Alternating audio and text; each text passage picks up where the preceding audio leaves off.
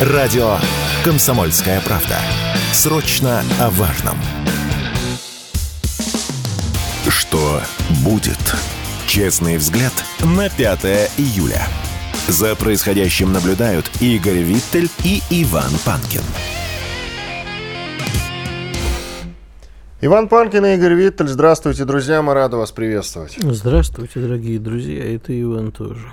Приветствуем всех, кто нас слушает. Я напоминаю, что в YouTube идет прямая видеотрансляция на нашем канале, который называется «Что будет?».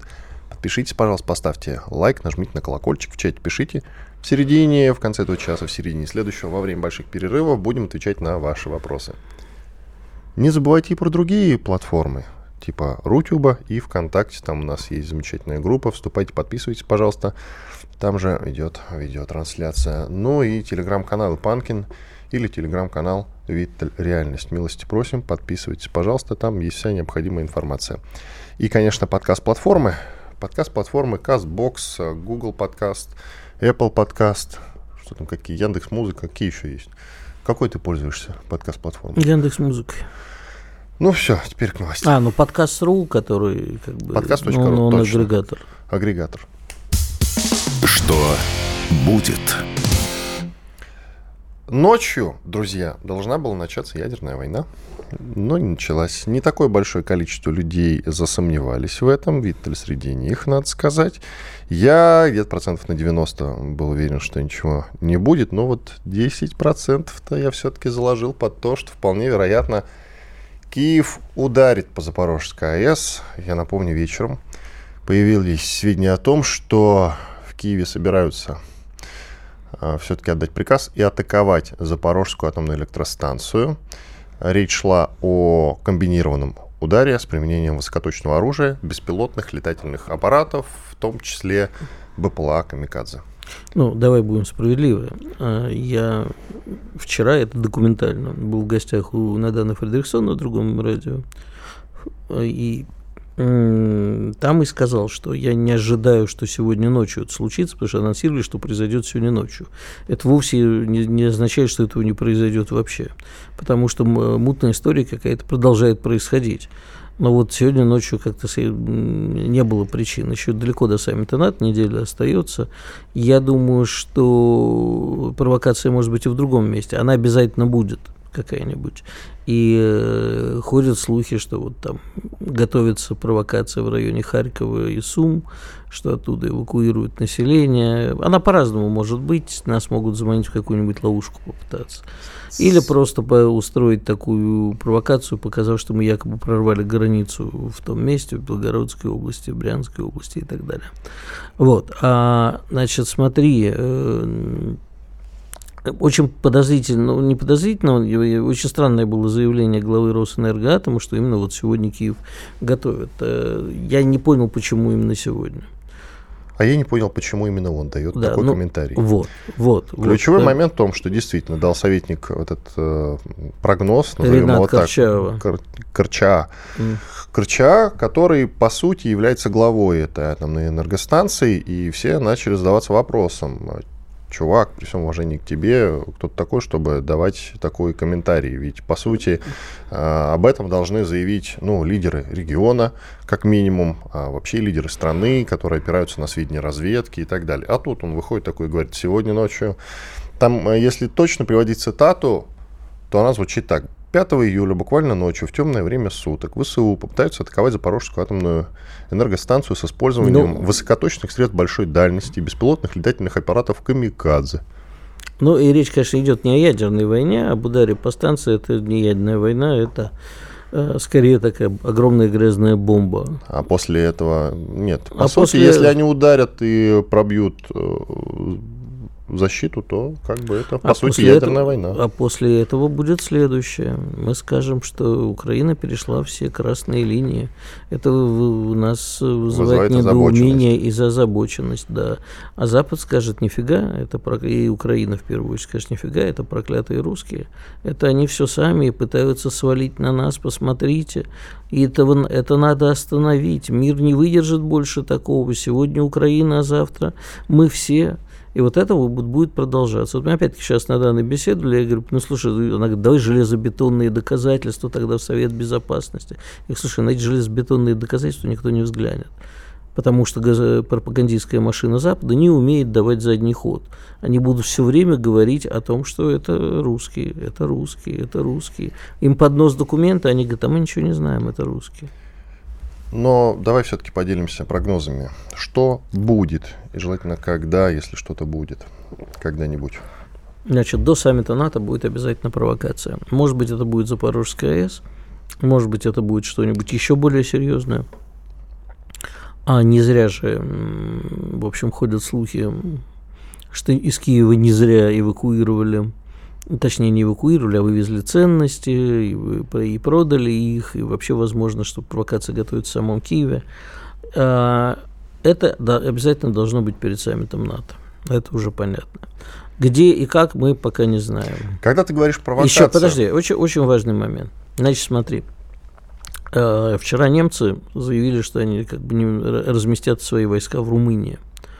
То есть наша с тобой теория о том, что сейчас втягивают не только поляков на передовую, но и румын и, возможно, прибалтов, а, не зря же мы все время говорили про Молдавию в контексте Приднестровья и того, что они там с Румынией. А мы получим ситуацию, при которой с баз в Румынии, в Польше будут взлетать F-16, хотя их сказали, что они их не дадут. Вчера опять-таки немцы заявили, что истребителей Украины не получат. Ну, знаешь, может получат, может и не получат, э, но тем не менее превентивный удар по, не обязательно э, ТЯО, Э, высокоточным оружием по тем же взлетно-посадочным полосам, по тем же базам за границей, он необходим. Да, это вызовет войну с НАТО, но э, в любом случае это НАТО собирается нанести удар по нам. А для этого нужна провокация. И эту провокацию подготовят под НАТО. Поэтому сейчас необходим спасающий нас удар. Конкретнее.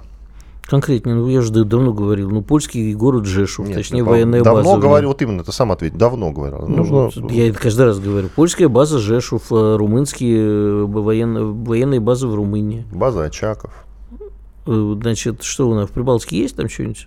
Пока интересное? Нет, по-моему, нет. Ну, конечно, я не... Они собираются же строить вот Эстония Я-то, конечно, от всей души желаю, чтобы заодно еще снесли крупнейшую американскую военную базу в Косово, но это мои Э, личные пожелания. Уже. Влажные фантазии. Влажные да. фантазии, да. да. Научился от меня этой фразе. А ты от кого научился? От себя. Не будем говорить. В общем, э, если... Э, смотрите, друзья, я с Игорем Виттелем не согласен. Нам э, рановато наносить упреждающий удар такой мощности. И я думаю, что и украинская сторона сейчас пока что по ЗАЭС уже после этого кипиша бить не будет.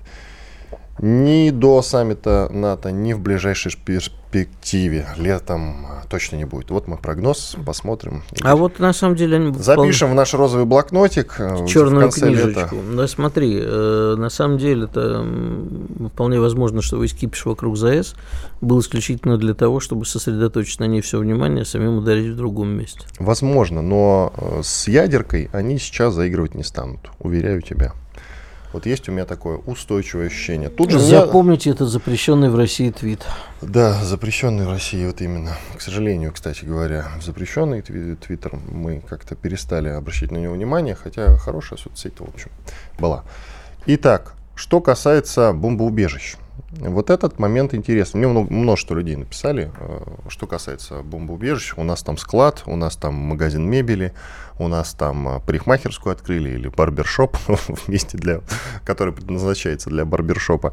Я помню, что где-то примерно в апреле-мае, май даже вот июнь 22 года э, в районе Академический везде были расклеены указатели, где находится бомбоубежище. Сейчас их нет. Хотя, на мой взгляд, мы приближаемся к этой угрозе, действительно. Она, может быть, не в ближайшей перспективе, но вполне вероятно. Но у нас там пыль и склады. И?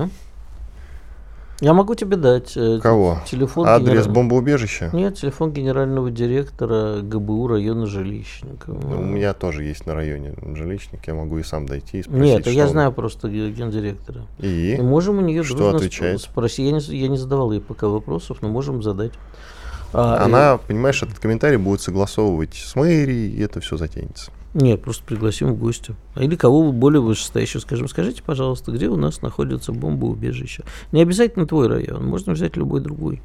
И э, спросить, э, где находится бомбоубежище. Почему там проживают а, люди, которые не должны там проживать? Почему она используется под склады? где вход, где ключи, кто ответственный. И вот так пройтись по каждому. На самом деле это должны делать не только мы с тобой.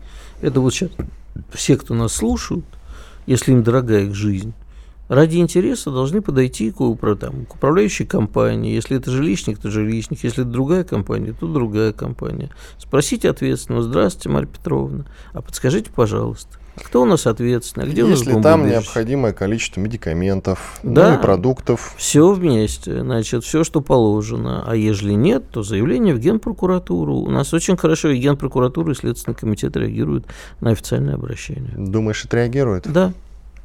Ну, не знаю. А чего сейчас Следственный комитет э, на это не обращает внимания? Скажи, пожалуйста. Не знаю. Все интересуются иноагентом э, Моргенштерном и его э, выступлением, причем заочным, на ВК-фесте, кажется, да? На Да. ВК-фесте. Вот это всем интересно. А бомбоубежище кому нужны, Игорь, в самом деле? Что ты глупостями задаешься? Иван Панкин и Игорь Виттель, уходим на перерыв. sportkp.ru О спорте, как о жизни. Что будет? Честный взгляд на 5 июля. За происходящим наблюдают Игорь Виттель и Иван Панкин. Иван Панкин Игорь Виттель. Мы продолжаем. К нам присоединяется Марьяна Наумова. Спортсменка, общественный деятель, ведущая спецпроекта «Мы живы» на Первом канале. Марьяна, приветствуем вас. Доброе утро, дорогие зрители и слушатели «Комсомольской правды». Давненько мы с вами не слышались, не виделись, э, но я рада, что я сейчас на связи, нахожусь в Москве и совсем скоро снова отправляюсь э, в свою командировку. В в Донецк. Правильно понимаю? Да, да, да, да, в Донецк. И хотела бы вам рассказать несколько интересных историй за прошлую командировку. Но сперва бы хотела а, немного сказать об э, информационной безопасности. Сейчас очень многие черпают информацию из э, Телеграма. Даже моя бабушка понемногу осваивает эту э, сеть, э, потому что люди сейчас как будто бы не доверяют телевизору и думают, что, перейдя в интернет, прочитают всю правду. Но вот, например, у меня есть фейковый канал, который называется «Военкор Наумова Z», там уже почти 100 тысяч подписчиков, но это не мой канал, это фейковый канал.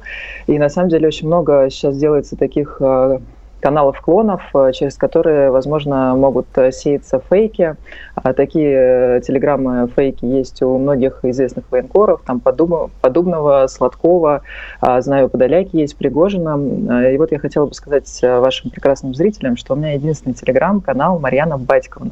Там авторский контент, никаких фейков, репостов и так далее. И там как раз можно увидеть и прочитать те самые настоящие душевные истории, с которыми я сталкиваюсь каждый день на Донбассе. И мне бы хотелось с одной историей вас познакомить. Я не так давно а, была в поселке Муром, это Шебекинский район, Белгородская область, А, небольшой поселок, который находится буквально в двух-трех километрах от границы с Украиной. И в нем проживало около тысячи человек. А, Этот поселок под жесткими обстрелами с прошлого года. Разрушены частные дома, администрация, школа. И вот там был 1 июня очень сильный обстрел. Ну, вы знаете, тогда по Белгородской области и приграничью летели просто снаряды разных калибров, минометы, а, различная артиллерия, грады. И вот как раз а, тогда уехали самые уже а, даже стойкие люди, потому что этот э, ужас было невозможно переживать. Сейчас там также есть прилеты, где-то один-два в день, а, но люди уже считают, что это более-менее спокойно и даже возвращаются. И вот я бы хотела рассказать о начальнике местного почтового отделения Марии Петровне Белоусовой, ей 75 лет, и этот человек советской закалки, который осознает, осознает всю свою миссию, осознает, что для многих людей она и есть э, та самая Россия, которая каждый день доставляет э, им газеты, а, там открытки, пенсию пенсионерам и так далее. И вот э, а, она работает начальником почтового отделения, но когда ее почтамп разбомбили, она перенесла это отделение у себя в летнюю кухню, и там собирала почтальонов, ездила в Шебекино, забирала почту, и, в общем, они продолжали работу, несмотря на обстрелы и разбомбленное отделение. Но вот когда уже разбомбили отделение в Шебекино, продолжать работать было невозможно.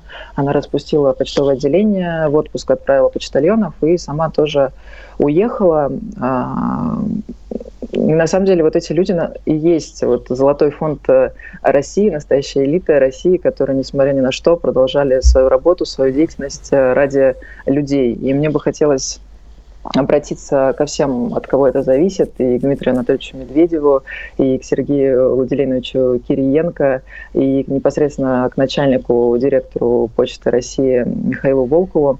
А, мне кажется, что именно эти люди заслуживают ведомственных наград и, возможно, даже государственных, потому что в сложное время для Шебекинского района. Они не бросили свой дом, а продолжали свою деятельность. Это настоящие русские люди, которые... Хорошо, свою... Мария. Спасибо, мы обязательно им передадим. Скажите, пожалуйста, а последние дни и ночи опять увеличились прилеты на Донбассе. Что рассказывают вам находящиеся там знакомые? Были ли вы там последнее время?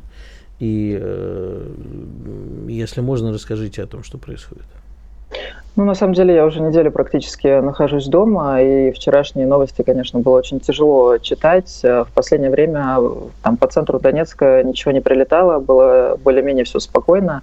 Но вот мы даже когда работали на окраинах э, Донецка под Маринкой, э, как раз неделю назад там шли ожесточенные бои. Но сейчас видно, что как-то активизировались э, на фронте все, и наши, и украинская армия. Я надеюсь, что, конечно, как-то ситуация устаканится, потому что наши ребята продолжают работать. Я вот как раз недавно была у штурмовиков 150-й дивизии, и ребята работают на Маринском направлении. Как раз они сейчас проделывают всю эту самую сложную работу, защищая а, Донецк от обстрелов, и вот там я узнала, что в подразделении служат э, шесть э, родных братьев, представляете?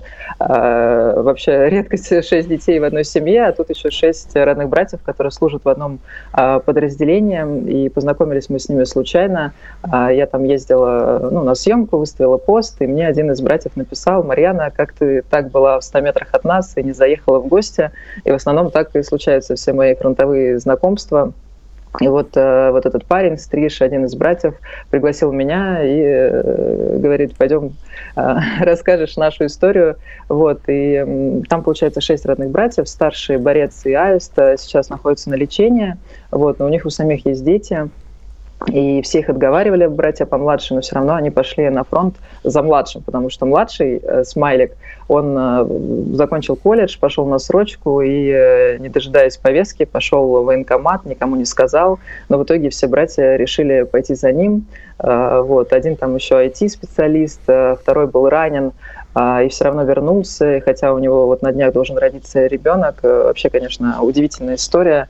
Я надеюсь, что скоро выйдет сюжет, и вы обязательно об этом посмотрите. И, кстати, на обратном пути у ребят я забрала котят, там прекрасная кош, кошка Мурка окатилась, родила трех э, прекрасных пушистых котят, и мне показалось, что этих фронтовых котиков надо спасти, я забрала их с собой, поэтому если кто-то хочет обзавестись пушистым другом, напишите мне ВКонтакте, у меня у самой практически фронтовой котик живет, и это самый любимый кот в моей жизни. Мы, по-моему, потихоньку превращаемся в передачу советских времен «Рабочий полдень» письма с мест. Устраиваем кошечек, передаем привет и требуем награды. Чем еще заниматься во время спецоперации? Действительно. Не про танки же разговаривать. А, Марьяна, а как вы считаете, почему было вот это вот затише какое-то время а, в Донецке и вдруг опять резкое обострение?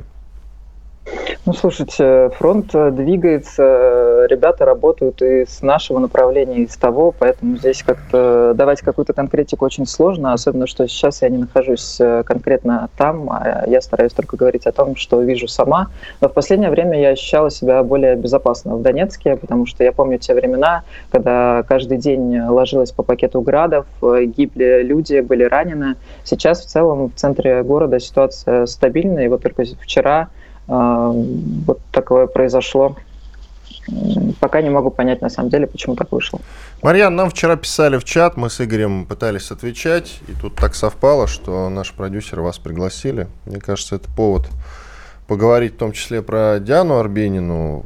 Значит, задавались вопросом, что вы поддержали Диану Арбенину, а она вроде как что-то нехорошее говорила про Россию, про спецоперацию, про присоединение Крыма и так далее и тому подобное. Расскажите, в чем суть до дела, является ли правда эта история? Да, давайте постараюсь донести свою позицию. Я Диану очень люблю, и люблю ее песни, росла на них, и э, в целом ее фанатка. Но на самом деле мое личное к ней мнение э, не зависит. Э, ну, в смысле, я не защищаю ее по этому поводу только потому, что мне нравится ее музыка. Э, я читала очень много негатива в ее сторону, что ее называют русофобкой, э, что она как-то так высказывалась о Крыме, там, против спецоперации и так далее.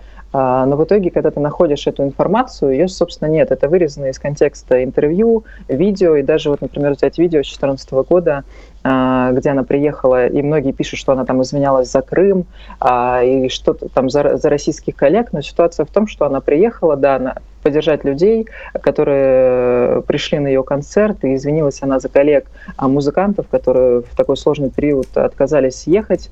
А, вот. И эм, тогда она говорила такие слова, что она не хочет, чтобы наши страны и народы поссорились, и в целом за то время на Майдане за такое вообще могли дать э, по башке. И в целом э, это обычная позиция такого здорового человека, который как-то особо не сильно разбирается в политике. Ну и в целом даже я такой позиции придерживаюсь, учитывая, что у меня э, родственники по всей Украине. Вот. И э, я поехала к ней на концерт э, в Ростов, который многие Z-патриоты пытались отменить, как раз навешивая на нее все эти ярлыки. А, хотя, мне кажется, это просто какой-то разгон и чья-то проплаченная деятельность, потому что в последнее время очень много этой информации всплывает, вот, но это не является действительностью. Я с Дианой пообщалась, пообщалась с ее окружением и для себя сделала все выводы, что это прекрасный музыкант – который ничего плохого в целом не говорил, не бегал там с флагом Украины, не кричал героям слава и делает свою деятельность э, никому не мешая, не Э, беря там, не зарабатывая бабки из бюджета, проводит свои концерты и не публично поддерживает и наших пацанов, и различные фонды. Просто она не любит весь этот пиар и так далее. Я не адвокат Дианы, но мне просто хочется донести до людей, чтобы они не вешали ярлыки, увидев просто какой-то скрин, либо пост абсолютно фейковый, неправдивый, а проверяли информацию, делали свои выводы, исходя из э, той информации, которую вы находите, изучили, они просто увидели у какого-то блогера либо пост, где ярко написано, что Арбенина русофобка. Вот и все. Спасибо большое. Марьяна Наумова, спортсменка, общественный деятель, ведущая спецпроекта «Мы живы» на Первом канале. Благодарим ее за участие. Сейчас мы с Игорем сделаем большой перерыв. После полезной рекламы, хороших новостей вернемся в эфир и продолжим общение с вами, друзья. А пока будем отвечать на те вопросы, которые вам, вы нам пишете в чате YouTube. Я напомню, YouTube-канал называется «Что будет?». Радио «Комсомольская правда». Никаких фейков, только проверенная информация. Что будет? Честный взгляд на 5 июля. За происходящим наблюдают Игорь Виттель и Иван Панкин. И действительно, Иван Панкин и Игорь Виттель, мы продолжаем. Я напомню, что на нашем YouTube-канале, который называется «Что будет?», идет прямая видеотрансляция. Пожалуйста, милости просим, подписывайтесь, ставьте лайк, нажмите на колокольчик, в чате пишите. В конце этого часа, в середине следующего будем отвечать на ваши вопросы, общаться с вами. И я напоминаю про телеграм-каналы «Мой Панкин» или «Виттель Реальность». Есть еще телеграм-канал, который называется «Радио Комсомольская правда». Тоже бы подписаться, друзья. А к нам присоединяется Андрей Кошкин, эксперт Ассоциации военных политологов, заведующий кафедрой политического анализа и социально-психологических процессов РЭУ имени Плеханова. Андрей Петрович, здравствуйте. А, здравствуйте, Иван. Доброе утро, Игорь. Доброе утро всем, кто смотрит и слушает. Кроме, конечно же, главной темы на сегодня, а это м- все эти разговоры по поводу атаки на Запорожскую атомную электростанцию – можно ведь еще и поговорить про итоги э, Шанхайской организации сотрудничества, ШОС. По итоге ШОС. Есть что сказать у вас? Перед тем, как приступим да. к горяченькому. Да, я должен сказать, что сегодня ночью у меня состоялся стрим, э, диалог с экспертом из Соединенных Штатов Америки организовывали в Дубае, и я был поражен, как серьезную военную тематику придали итогам ШОС, особенно на Ближнем Востоке. Они рассматривают интеграционную площадку как объединение Индии, Китая и России с Ираном, который стал уже членом ШОС на этом заседании, как серьезное, э, если не называют его военным блоком, то а, объединением против Соединенных Штатов Америки. И, откровенно говоря, вызывает некие подозрения, ведь все-таки должна быть очная встреча руководителей Э, государств ШОС. Но получилось так, что э, побеседовал Наренда Моди с Джо Байденом, с Риши Сунаком, когда встречались в Японии. Э, большая семерка, я называю группа семи. Вот в, после этого вдруг недостроенный оказался Конгресс-центр, где должны были встречаться противоречия, которые возникли, вообще занятость руководителей. И произошло Э, в общем-то, медийная картинка встречи дистанционно, онлайн. Дело в том, что Соединенные Штаты Америки очень переживают, если бы э, произошла встреча очно, то естественно, что президент России и Китая встретились бы, и тут же произошла встреча с руководителем Ирана, Раиси, президентом. Естественно, что это вызвало бы очень серьезную нервозность Э, в целом в Соединенных Штатах Америки. И э, сегодня надо расценивать все-таки ШОС. Это организация, которая, в принципе, занимает одну треть экономики мира, притом э, динамично развивающаяся быстрее, чем оставшиеся две трети. К тому же надо учитывать, что это половина населения Земли. И еще к тому же присоединение Ирана 90 миллионов – полтриллиона это э, долларов, то есть это э, весьма существенная э, интеграционная площадка, в которой нет Соединенных Штатов Америки, а э, они собираются изолировать Китай. И вот э, в подводке было интересно усиление Соединенных Штатов э, за счет э, своих Э, государств, которые, наверное, и войдут в азиатское НАТО. Это Южная Корея, Япония, Новая Зеландия, Филиппины, Австралия. И вот был некий такой серьезный расклад. Так что э, итоги ШОС э, рассматриваются не только как э, экономической организации, хотя неоднократно все заявляли, что это экономический форум, что они вне войны, и что они борются против основных трех зол. Это наркотик, транснациональная преступность, киберпреступность, что они пестуют дух ШОС. Но в целом мы видим опасения Вашингтона, что против них зреет довольно э, серьезное объединение, как раз там, где они хотят сегодня прикладывать усилия точно э, такой направленности, как в Европе. К тому же в своем выступлении Раиси четко обозначил э, свое жесткое противостояние доллару, а это, извините, основа гегемонии Соединенных Штатов Америки. Вот что сегодня так э, беспокоит Вашингтон. Ну и теперь про атаку на ЗАЭС, которая не состоялась этой ночью слава богу, хотя и много разговоров было вечером.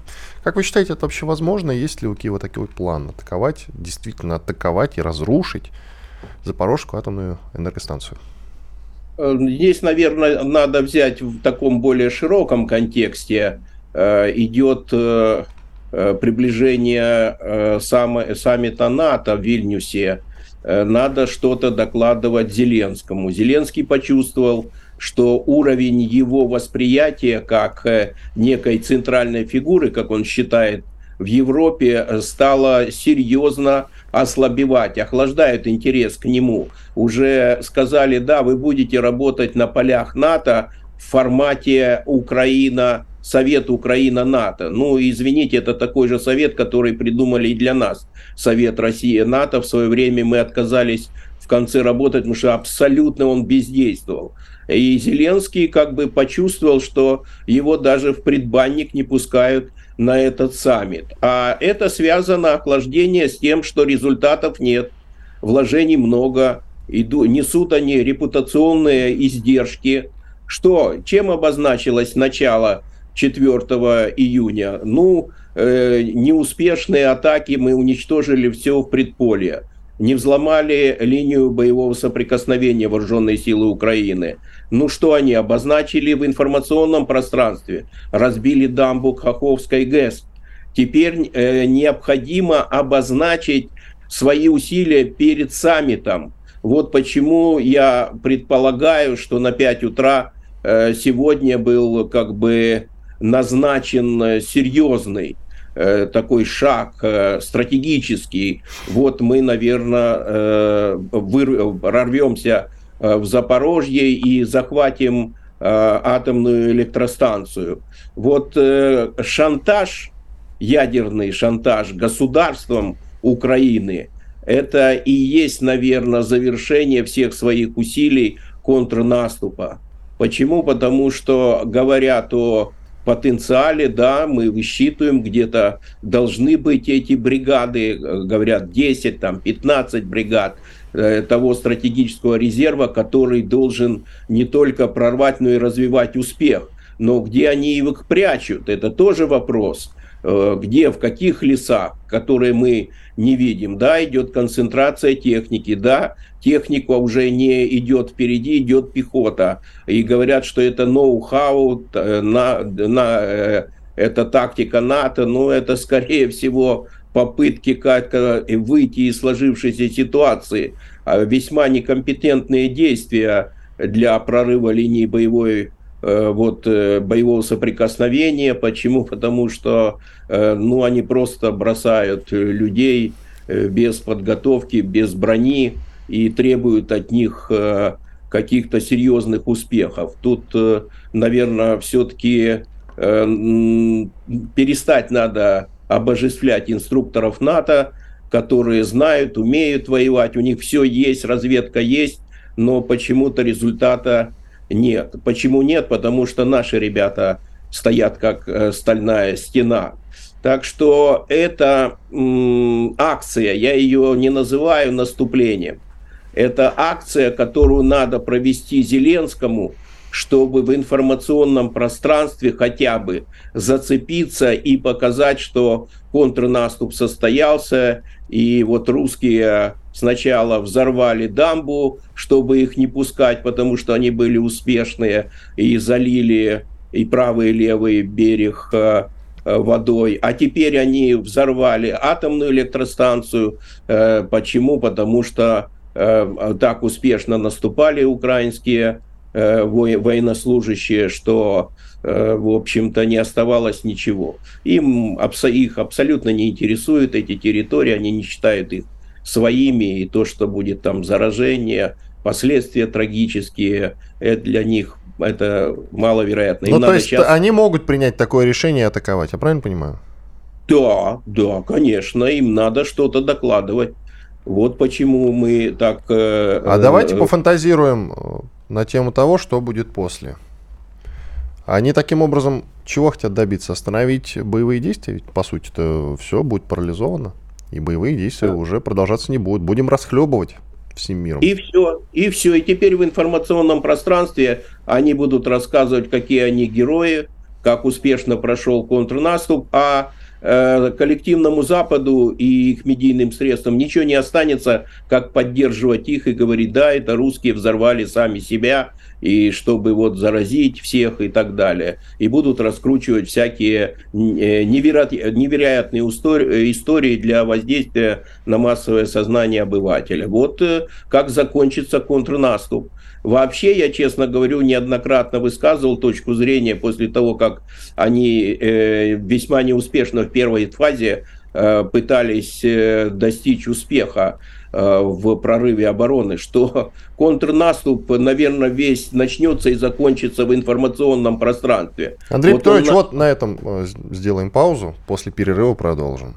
Андрей Кошкин, эксперт Ассоциации военных политологов, заведующий кафедрой политического анализа и социально-психологических процессов РЭУ имени Плеханова, Иван Панкин, Игорь Виттель.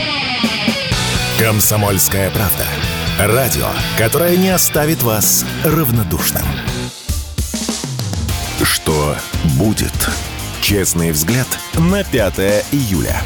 За происходящим наблюдают Игорь Виттель и Иван Панкин. И Андрей Кошкин, эксперт Ассоциации военных политологов, заведующий кафедрой политического анализа и социально-психологических процессов РЭУ имени Плеханова. Андрей Петрович, э, смотрите, вопрос, которым мы все время с Панкиным мучаемся и других мучаем. А, да, друг друга мучаем и других заодно. А что за вопрос? Допустим, мы уже сегодня победим. Но с этим все то, что происходит, не закончится. Нам никогда этого не простят. И против нас будет готовиться еще более масштабная война. Что нам нужно сделать сейчас, чтобы раз и навсегда отбить охоту войны с нами? А, раз можно, а навсегда э, маловероятно. Дело в том, что мы, э, в общем-то, при сказке каждый раз слышим, раз в сто лет приходится России э, бить по лицу Европу, чтобы она успокоилась но за сто лет она опять почему-то, оскалившись, лезет к нам. Так что, конечно же, для того, чтобы ее успокоить еще на определенное время, то это надо э, серьезная победа. Для этого, э, естественно, э, решить надо прежде всего задачи э, специальной военной операции. И это, э, как говорится, на повестке дня то, что мы, чем мы и занимаемся – а как вы, а... простите, я вас на секундочку перебью, а как вы выглядите, э, видите решение задач специальной военной операции? Как выглядит Андрей Петрович, можете посмотреть на нашем канале в YouTube. Нет. Да. Как, как Андрей Петрович видит. Хорошо.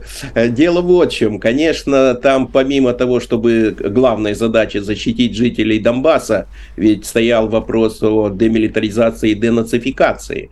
Вот э, если эти задачи будут решены и подписаны документы, которые на самом деле можно контролировать, что из э, Украины не будут делать больше антироссию, как говорил президент на заседании ШОС, то э, естественно, что тогда мы можем продлить вот такой мирный период сосуществования с Европой.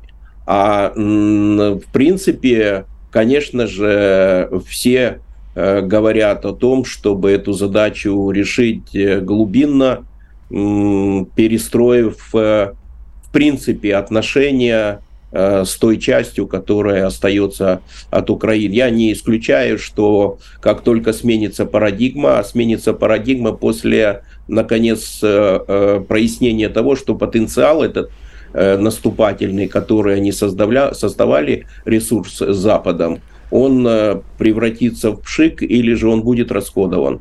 Вот тогда сразу же изменится парадигма с э, военной силовой на э, некий поиск определенного рода соглашений. Это мы почувствуем, я думаю, вот в ближайшее время – неудавшееся наступление, наверное, будем считать 5 э, утра сегодня, 5 июля, э, плюс саммит, который состоится 11-12 в Вильнюсе, где они, в общем-то, должны принципиально принимать решения, невзирая, что у них довольно объемная повестка дня саммита, все-таки вопрос по Украине, по Европе им придется как-то решать. Но вот э, э, то, что они согласятся с тем, что Украина прекращает э, свои действия и якобы Россия э, добилась успеха, здесь, конечно, маловероятно. Э, мы видим варианты Б, это введение э, вооруженных сил, ну ладно, дадут э, Польше занять свои земли, на западе Украины, там может и Венгрия, и Румыния подсоединиться под этот шумок, ради того, чтобы поляки вписались э, за Украиной в противодействие против России. Они не хотят упускать, хотя они, это демократическая партия во главе Джо Байденом, им до ноября 2024 года надо вести линию жесткого противостояния России – так что вот э, мы должны настраиваться на мобилизацию и готовность. Мобилизацию я имею в виду э, прежде всего экономики, образования, гуманитарной сферы, в том числе военной сферы, для того, чтобы э, самостоятельно противостоя, противодействуя Западу, развивать свои контакты и подпитываться силой на Востоке, в Азии, Ближнем Востоке, Африке, Латинской Америке. А вы считаете, больш... их договорам и обещаниям можно верить? Э, нет, я не э, хотел бы акцентировать внимание, что мы должны подписать договора и заверить друг друга в преданности и верности. Мы должны научиться выстраивать с ними отношения. Это очень серьезный пласт ни одного десятилетия. Ведь мы столетиями выстраивали отношения с Европой, э, учили язык, э, Э, воевали, э, брали все лучшие технологии, опять воевали. Э, ну, я не хочу сказать, что теперь надо на Востоке воевать. Вот надо научиться брать те технологии, видите, как Си Цзиньпинь заявил на заседании ШОС. А теперь мы открыты, мы дадим всему миру те технологии, которые у нас есть передовые. 20 лет назад так заявляли Соединенные Штаты и давали, а сейчас они закрывают даже для Китая технологии. Так что вот раз доступны, раз открываются, э, необходимо здесь э, э, питаться силой, сотрудничать, и тогда Запад будет сам искать возможности выстроить с нами отношения для обеспечения общей архитектуры безопасности Европы. Давайте разберемся с терминологией, это очень важно. Можно ли говорить о том, что первая серия, как многие пишут, контрнаступа, она как бы закончена, сейчас будет некая пауза, и вскоре мы получим от ВСУ вторую серию контрнаступления? Правильно так говорить, и каким вы видите развитие всей этой истории? Да, э, первая фаза оказалась неуспешной для ВСУ и коллективного Запада, который помогает э, они столкнулись э, с хорошо подготовленной линиями обороны. Они даже не смогли взломать первую, я уже не говорю дойти до второй, которую называют линия Суровикина. Мы в предполье уничтожили. Я считаю, что смогли наладить работу предприятий оборонно-промышленного комплекса, ведь это же сила экономики, сила технологий, сила военных технологий и сила, конечно же, в наших людях. Вот здесь мы э, встряхнулись, поднялись, но Запад э, надеется на то, что они смогут раскрутить свои военно-промышленные комплексы. Дело в том, что э, а, невыгодное дело э, накапливать оружие. Вот расходовать, да. Сейчас они стали расходовать.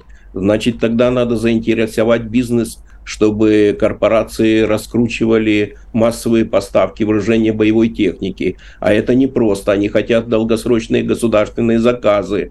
И, э, в общем-то, э, в целом они все пыжатся, да, по сусекам они много еще могут найти чего для того, чтобы бросить на Украину в качестве утилизации. Но тут становится вопрос, они не могут сразу все бросить. Им нужно мягко тлеющий конфликт, который бы не э, перешел большой европейский пожар, где НАТО должно подключаться. НАТО никак не будет подключаться. Они вот будут вписывать там, может быть, кого-то, восточный фланг, за который отвечает Великобритания, Польшу, страны Балтии, они будут в этот костерчик подбрасывать, а э, центральноевропейские государства э, отказываются вместе с Соединенными Штатами Америки предпринимать какие-то кардинальные действия, чтобы выступать э, против нас.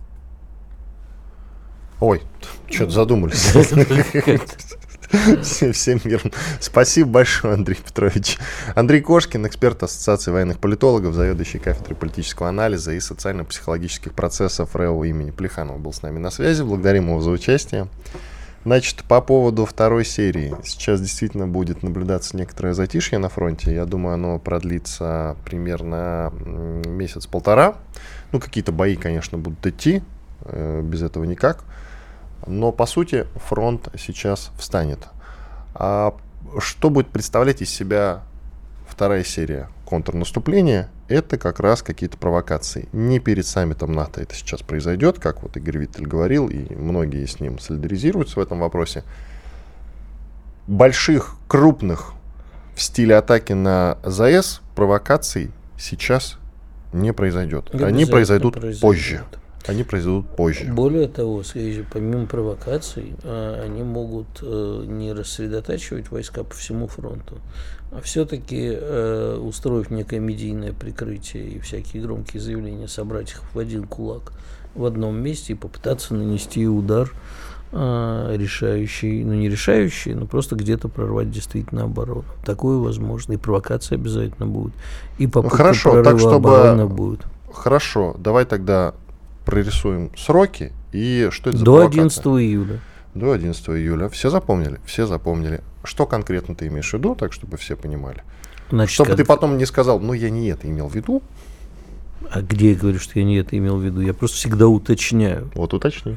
Потому, значит, э, скорее всего, да, это не обязательно будет Запорожская атомная станция, но это будет что-то такое, что можно будет предъявить России как э, гражданское, то есть э, чудовищное насилие над гражданскими, катастрофу экологическую. Типа Буча, да? Ну, даже, по, я думаю, посерьезнее. Посерьезнее. Посерьезнее, да, потому что это будет такая смесь Гучи с Каховской АЭС. Угу. Хорошо, я же говорю, что это будет сильно позже, не раньше, чем через месяц-полтора, если что-то такое произойдет. Иван Панкин, Игорь Виттель. Уходим на большой перерыв. Радио «Комсомольская правда». Мы быстрее телеграм-каналов.